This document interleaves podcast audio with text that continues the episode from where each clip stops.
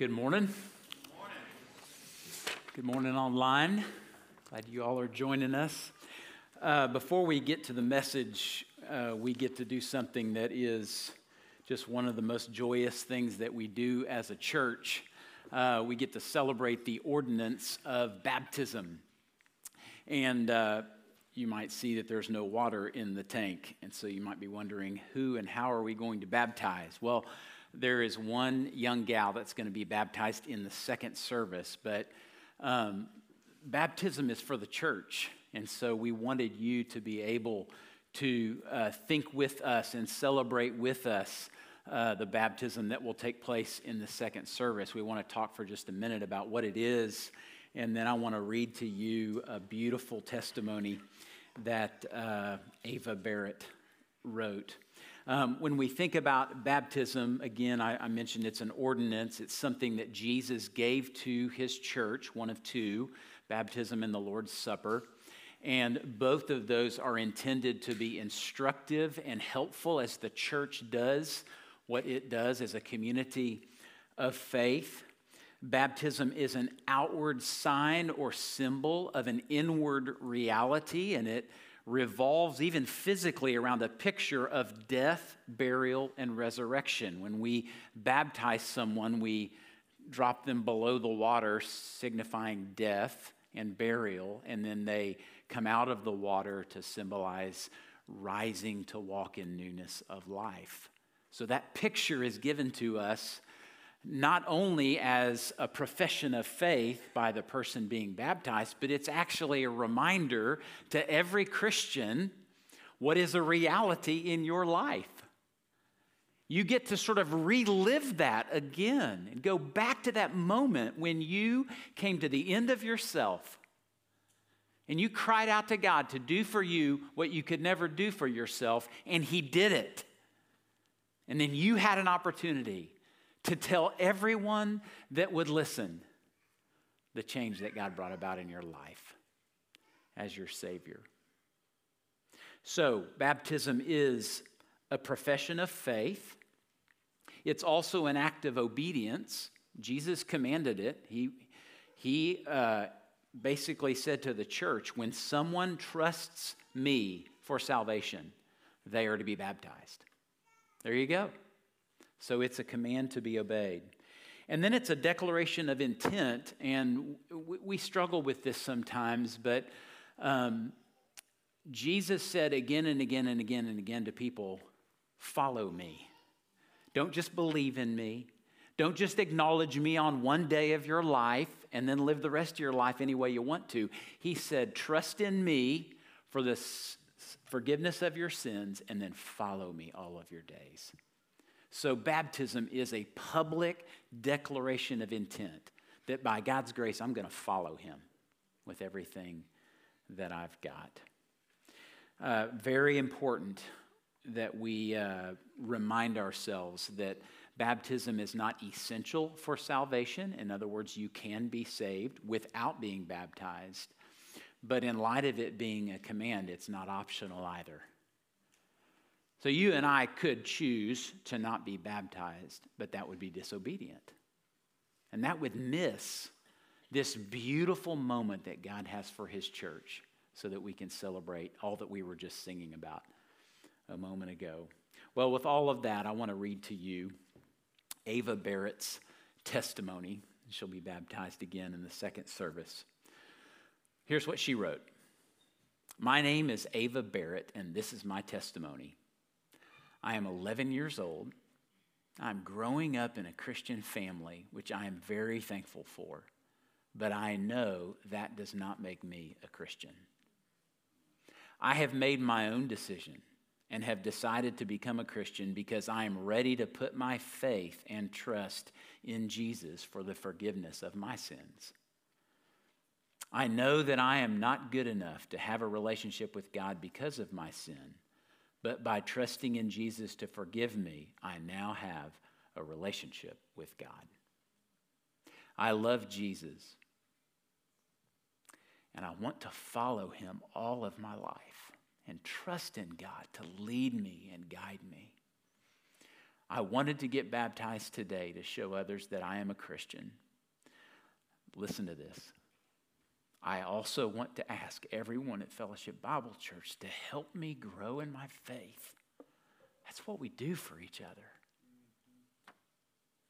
I know that following Jesus will be difficult, but I am completely trusting in him with my whole life. Amen. We could just go home, couldn't we?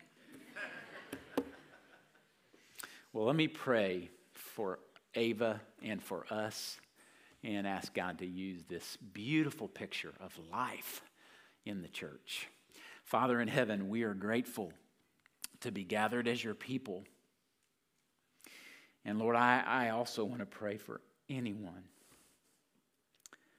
who might be here today, either in person or online, that hasn't yet come to that place where they would place their faith in you.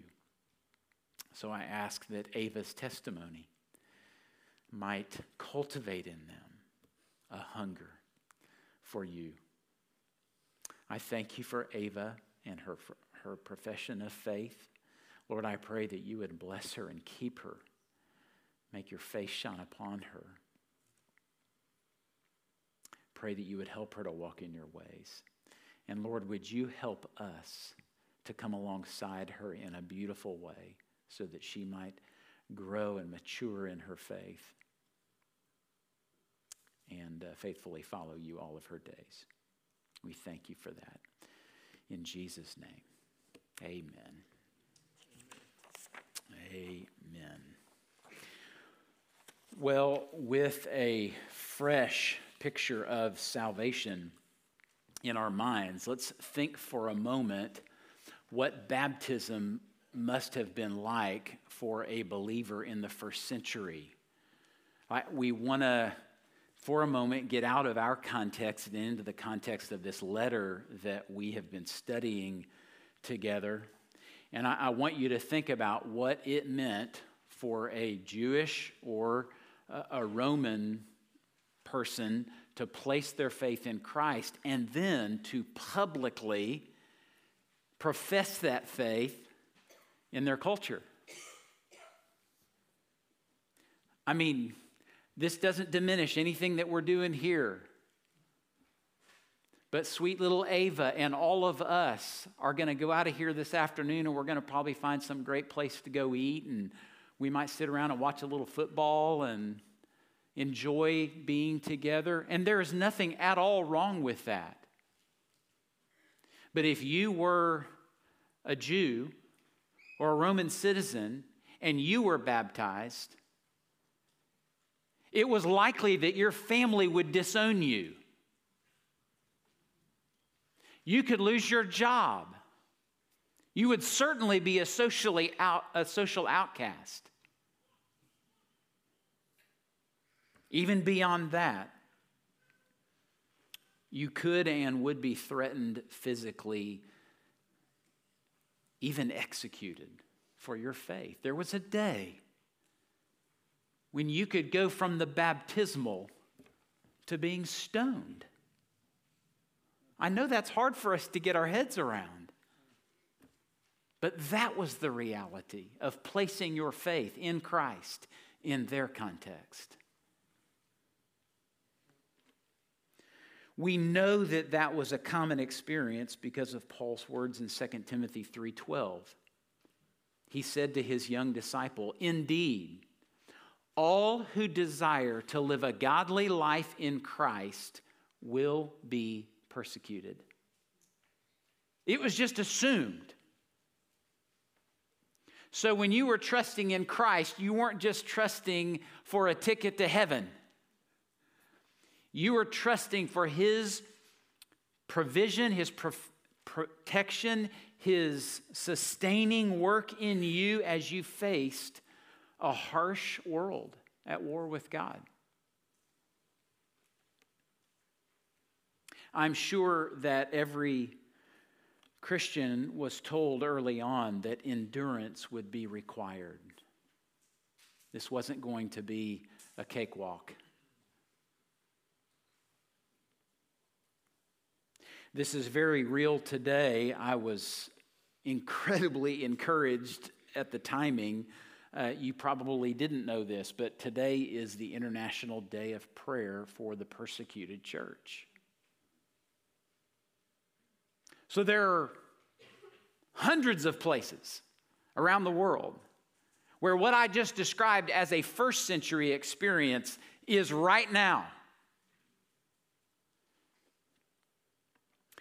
There's several ministries that uh, help with our awareness and help with people in those countries. One is Open Doors USA. You can look them up on, uh, on their website. They created a world watch list, and this is basically a list of countries that are most difficult for Christians in terms of trying to follow Christ. Here's the top five, it's also on your outline. At the very top, Afghanistan. Second is North Korea, then Somalia, then Libya, and then Yemen.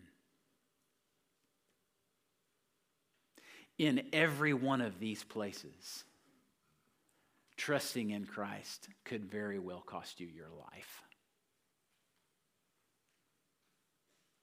And I have to confess, for me, it's out of sight, out of mind.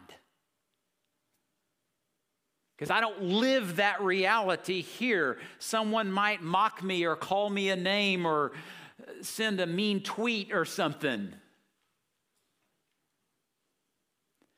This is the persecution I think Paul was speaking of. And I want us to have this in mind as we come back to this passage that Jeff started last week, and I'll be finishing today in Ephesians 3. So, again, he's writing to a people who are facing a harsh reality of a world that is against them and against Christ. And Paul mentions that imprisonment is a part of his experience. That's actually what's prompting him to write to these folks.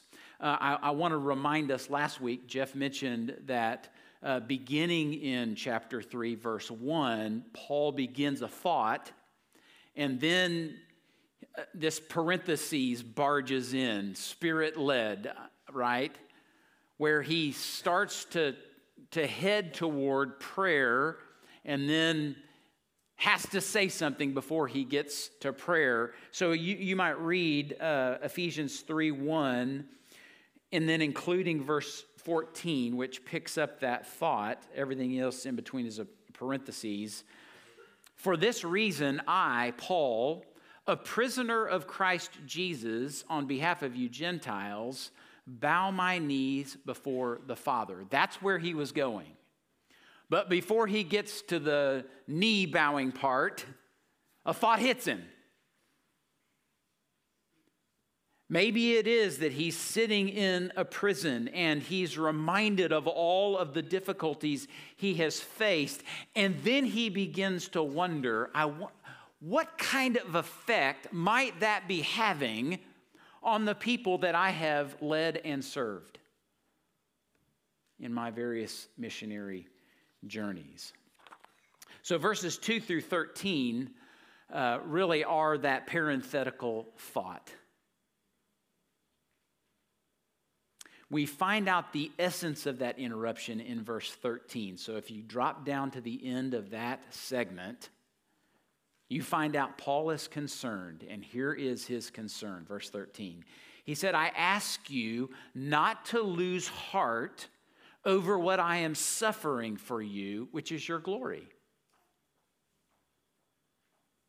Now, Paul is under house arrest in Rome.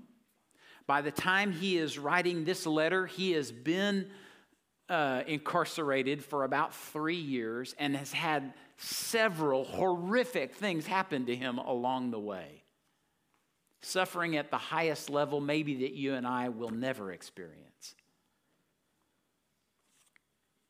So he has been suffering, but his concern here isn't his suffering. He is fearful that the believers in Ephesus are in real danger of losing heart. Now, what is that? What does it mean to lose heart? The word is only used six times in the New Testament. Half of them, I think, are by Paul.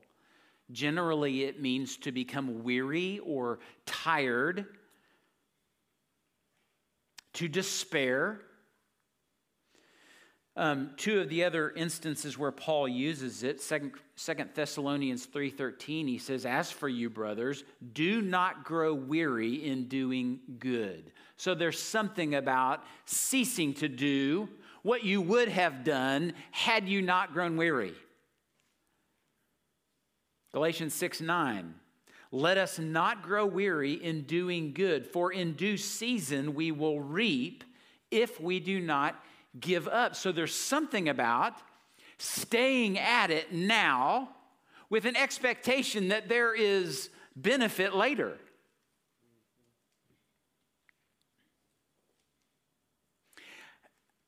The way I think about losing heart is it's a state of mind that leads to a way of life a state of mind that leads to a way of life. And there's a bit of a progression. So let's work through that. It would begin with discouragement, which could come for any number of reasons. But again, let's just stay in context here.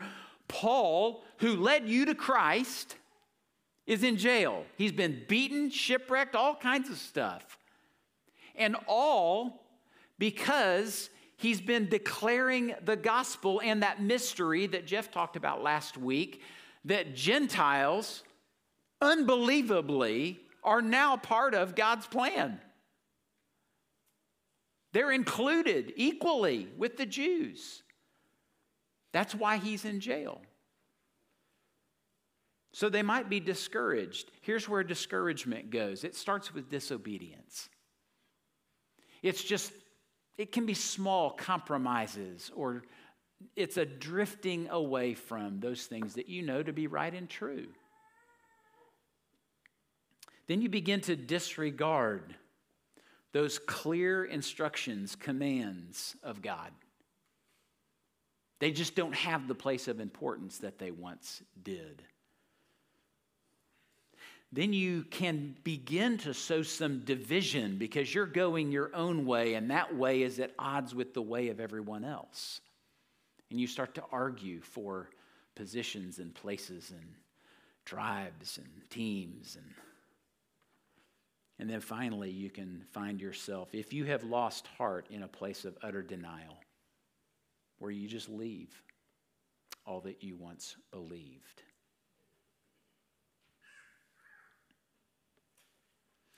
Notice in verse 13 that Paul identifies his suffering for them as the probable cause.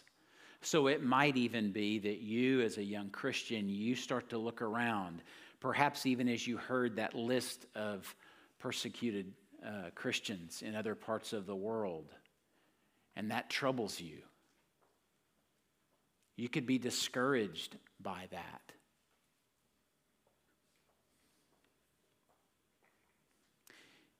In verses 7 through 12, before asking them not to lose heart, Paul points to the realities which led him and lead him to suffering well.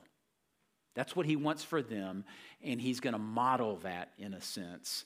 Um, actually, a lot of this section from 7 to 12 is biographical. Um, you know, we talk about connecting backward with our story, and that's not just a cute little something to do. Um, this is where story becomes very powerful. Because he's seeing in them a real potential for losing heart. And he knows that that's tempting for everyone. So he goes back to his story to say, here's how I stay at it. And we could summarize in contrast to what I explained about losing heart being a state of mind that leads to a way of life. Suffering well is a way of life shaped by a faith filled state of mind. Suffering well is a way of life shaped by a faith filled state of mind. The concern I think Paul has for them here is a short sighted outlook on suffering. All they're seeing is the immediate cost and pain and difficulty and missing a much bigger picture. Short sighted suffering looks like this an excessive importance given to present circumstances, which is, again, tempting for all of us, and then limited thought given to the significance of our next life after this one.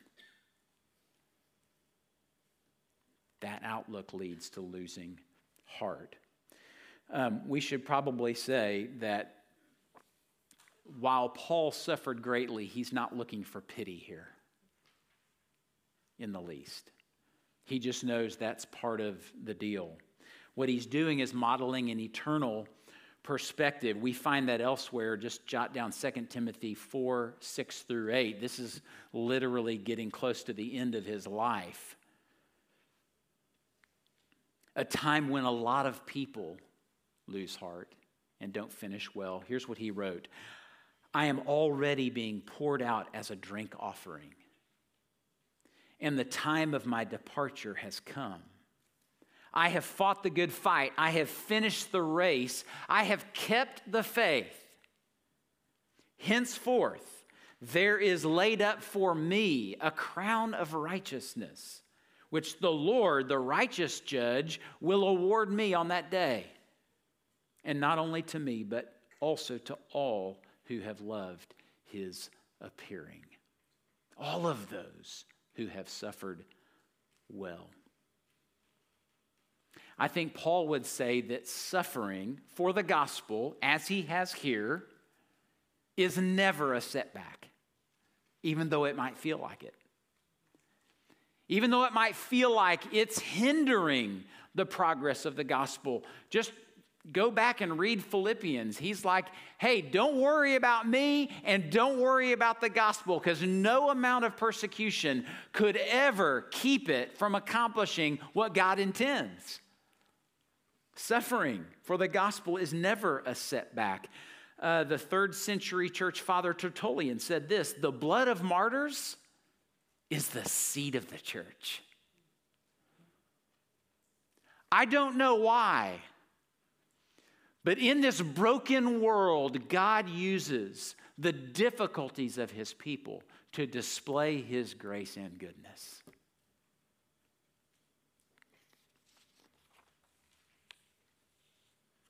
There's a Christian living in North Korea. The name that they gave her was Bay. This was on that Open Doors site. Listen to what she writes about her life in Christ. From the perspective of other people, our life of suffering must seem like a cursed life.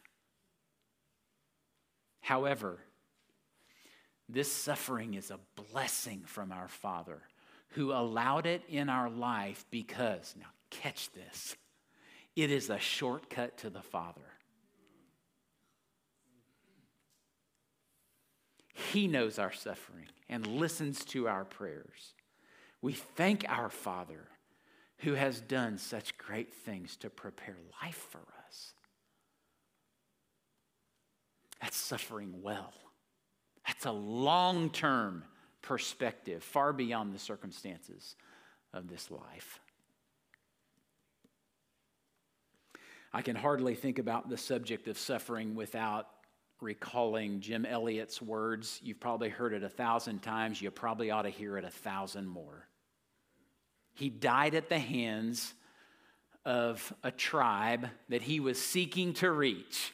Here's what he says He is no fool who gives what he cannot keep to gain what he cannot lose.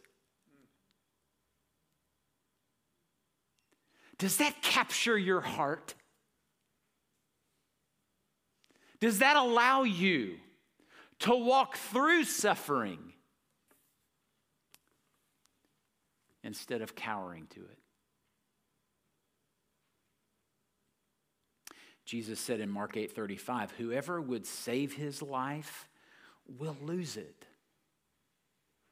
But whoever loses his life for my sake and the gospel's will save it."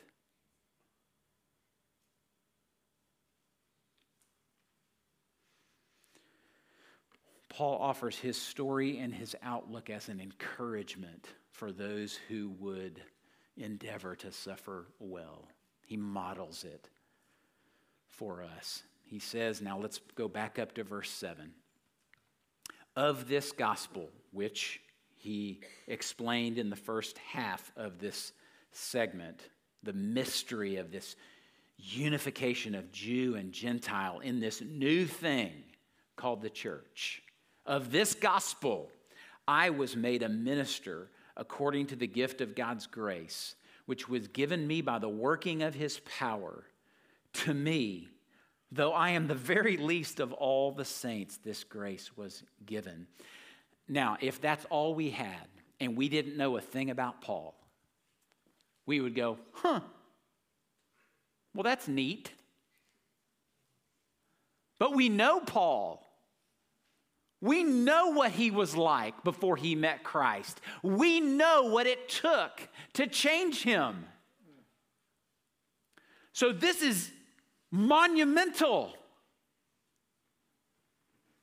The fact that God, of everybody on planet Earth, picked him. He was as surprised as anyone could be. Let's just see how he tells his story here. He was made a minister. And, you know, I sort of think like I was ordained right out of college, and I sat around a room with a bunch of old guys, and they asked me a few questions and prayed for me. And I don't mean to diminish that, but I mean, that's kind of, that was how I kind of entered the ministry. Paul was blinded by a light, knocked on his can, and confronted by the living Christ. That's some kind of call. He was made a minister.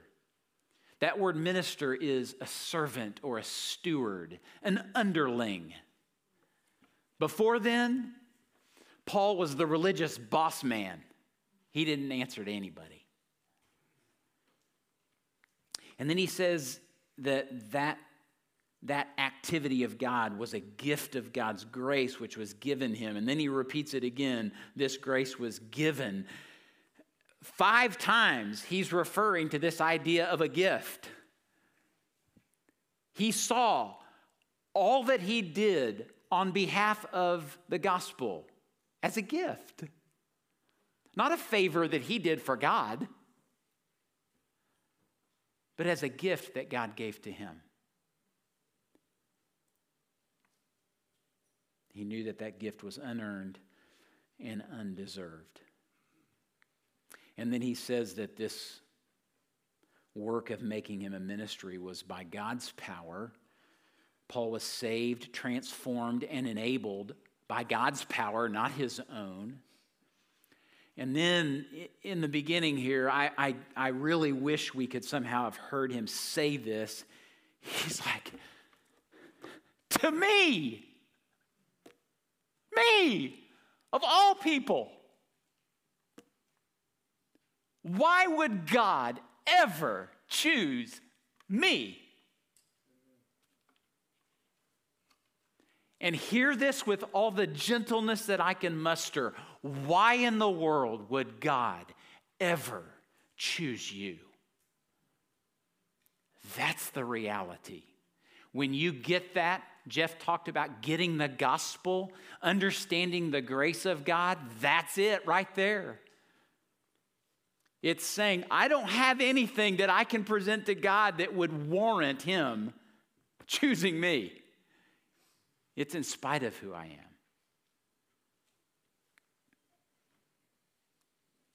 To me, the very least of all the saints Literally, he's the leaster. That's less than the least. And this is not uh, false modesty.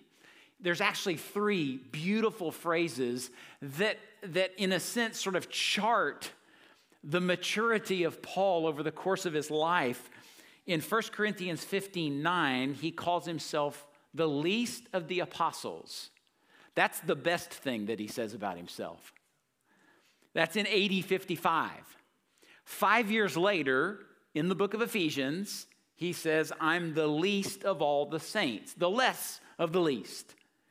And then in 1 Timothy 1:15 in AD 62, toward the end of his life, here's what he says: I am foremost among sinners. You see, as he matured in Christ, he didn't get a higher opinion of himself. he saw what was true about himself. And the more he saw that truth, the more beautiful and glorious God's grace was to him. It's a marvelous model. That kind of perspective will cause you to suffer well. You will not lose heart when that's in the front of your mind. Now, why was Paul given such grace? He says it was to preach to the Gentiles the unsearchable riches of Christ, which he had come to know, and to bring to light for everyone what is the plan of the mystery hidden for ages in God who created all things. Go back and listen to Jeff's message last week. That's what he's referring to here. He got to disclose, reveal that mystery called the church, something that had never even entered the mind of humanity before God gave it to Paul. I, we don't have a way of really grasping what that must have been like. But for Paul, he saw himself in light of this this ministry he was given. He was a beneficiary and a benefactor. A beneficiary, he had received the grace of God, and a benefactor, which is one who gets to dispense grace, having been given it. He had two big assignments deliver the good news of the gospel about life in Christ to those who he called earlier, he said those who were far off, right? Distanced from God's chosen community of people, the Jews. And he got to tell them no more social or cultural barriers. You have free and clear access to the unsearchable riches of Christ equal standing before God in every way for every believer, regardless of ethnicity. That was a world changing message. And then his second assignment to enlighten all people regarding God's redemptive strategy with this mysterious new entity called the church. And he fulfilled that second assignment primarily through what he wrote, what we have in our Bibles. I love the way Eugene Peterson translates verse 9 in the words of Paul My task is to bring out in the open and make plain what God, who created all this in the first place, has been doing in secret and behind the scenes all along. we cannot overstate how radical an idea the church is.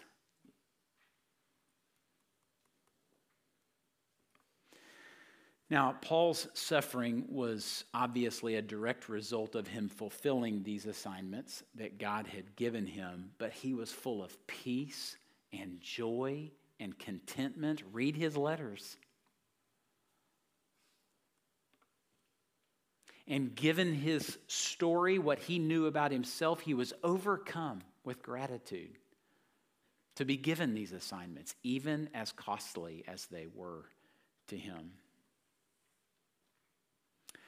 Uh, there's a Scottish pastor and author named Andrew Murray. He writes this In time of trouble, say, I am here by God's appointment, in his keeping under his training for his time. That's a man who hasn't lost heart. It's a man who will suffer well to the end.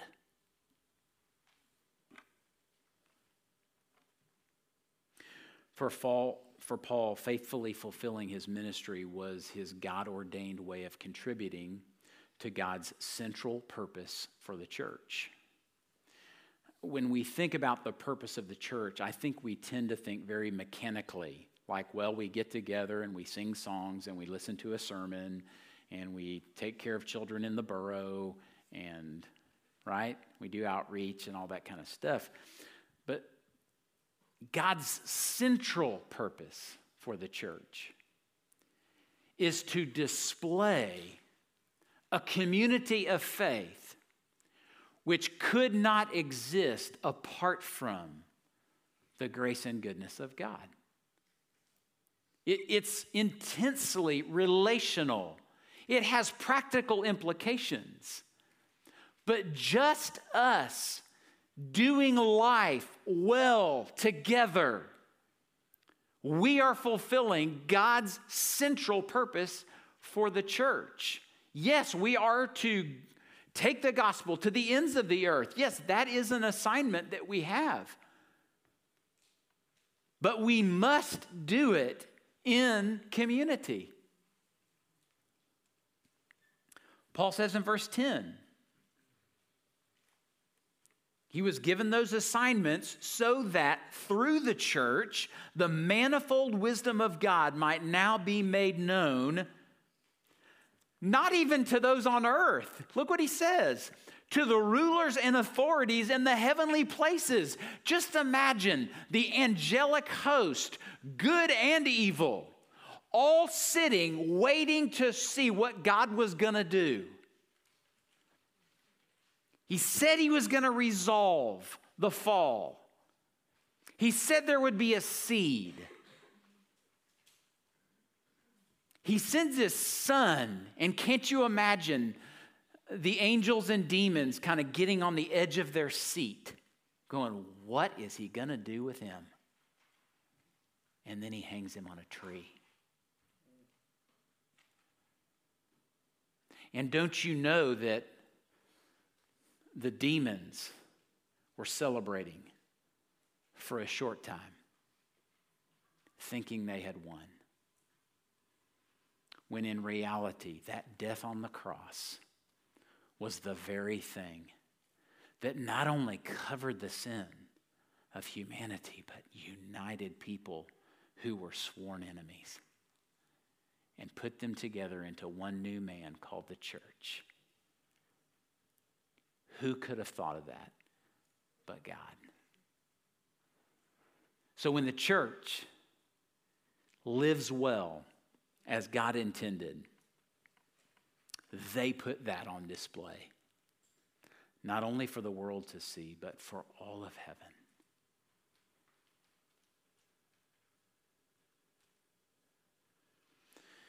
As we do life together, I, I think it's interesting. Uh, Professor Darrell Bock, in response to this passage, said Paul encouraged living life in Christ in such a way that reconciliation is the dominant feature of church life.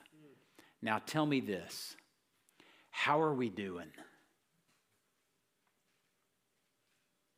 Are we shouting to the heavenlies that we not only have the ministry of reconciliation, but the message of reconciliation, as Paul says in Second Corinthians? Maybe quite the opposite.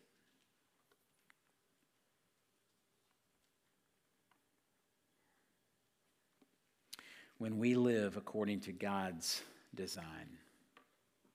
Despite the suffering we face, we declare the vast and victorious wisdom of our Savior to this world and beyond. Paul tells us in verse 11 this was according to the eternal purpose that he, that is God, has realized or accomplished or achieved in Christ Jesus our Lord Verse 12, in whom we have boldness and access with confidence through our faith in him. So let me sum up this parenthetical thought that Paul has given us this way.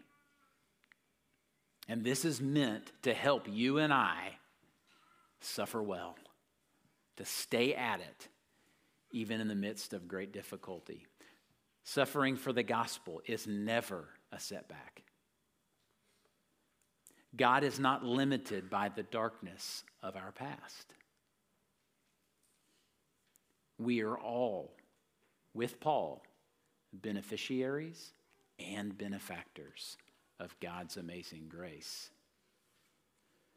The church, and we're not just talking about the universal church, we're talking about Fellowship Bible Church in Murfreesboro, Tennessee. The church is God's primary means of putting the wisdom of his redemptive plan on display.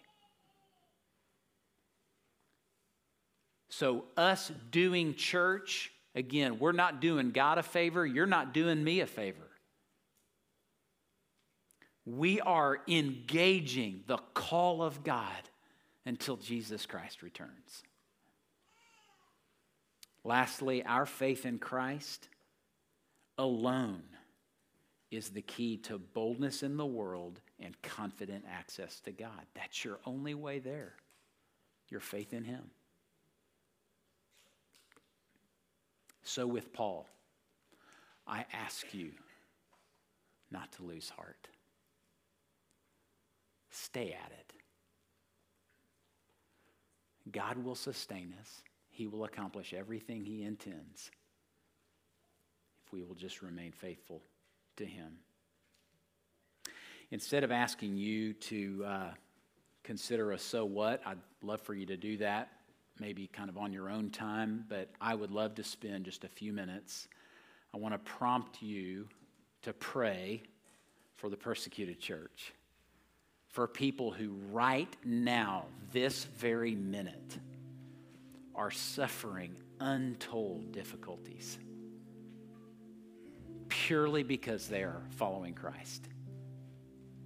So, however you want to do it. I'd love for you to pray out loud, turn to your neighbor or to a family member, what, however you want to do it. But, but we're going to pray and we're going to ask the God of heaven to come alongside our brothers and sisters in Christ, wherever they may be, and to uh, care for them. So, first of all, might even think about those locations that I gave you earlier. Ask God to strengthen those believers, to strengthen their faith in Him. Go ahead and pray.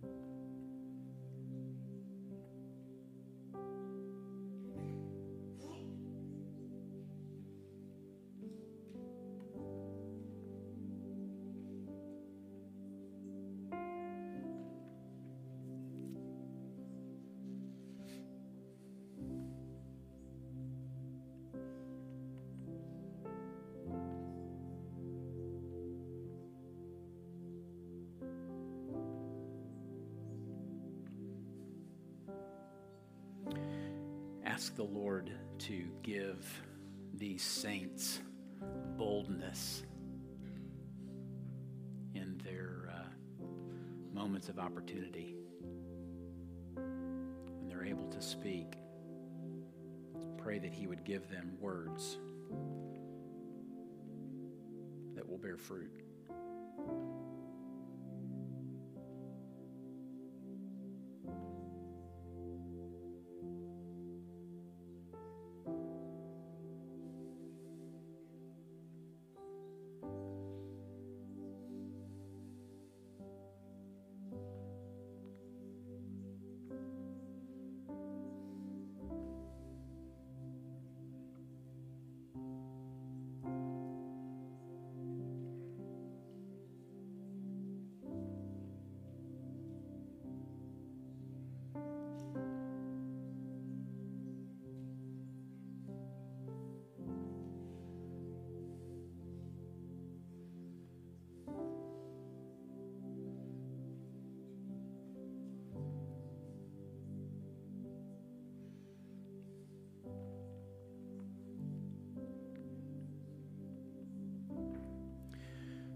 Ask the Lord to provide for these Christians um, a community of faith.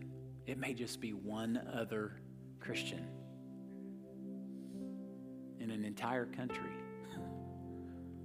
But ask the Lord that He might bring those Christians together so that they might experience the blessing of living in community with fellow Christ followers.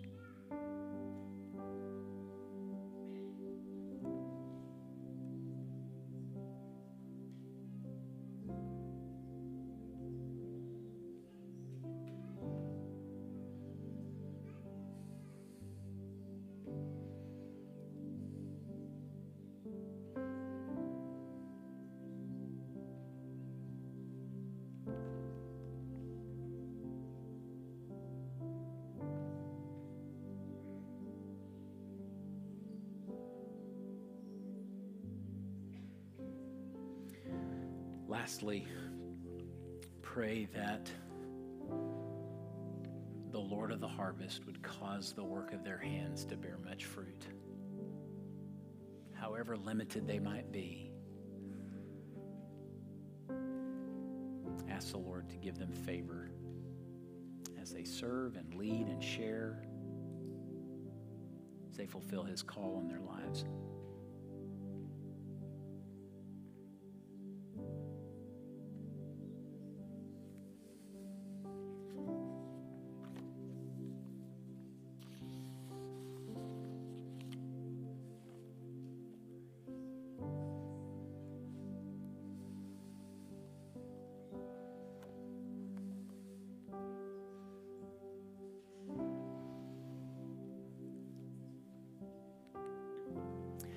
Father in heaven,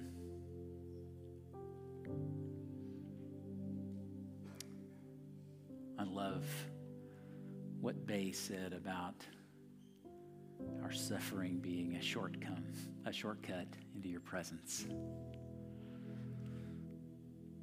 Lord, would you sustain our brothers and sisters through their suffering?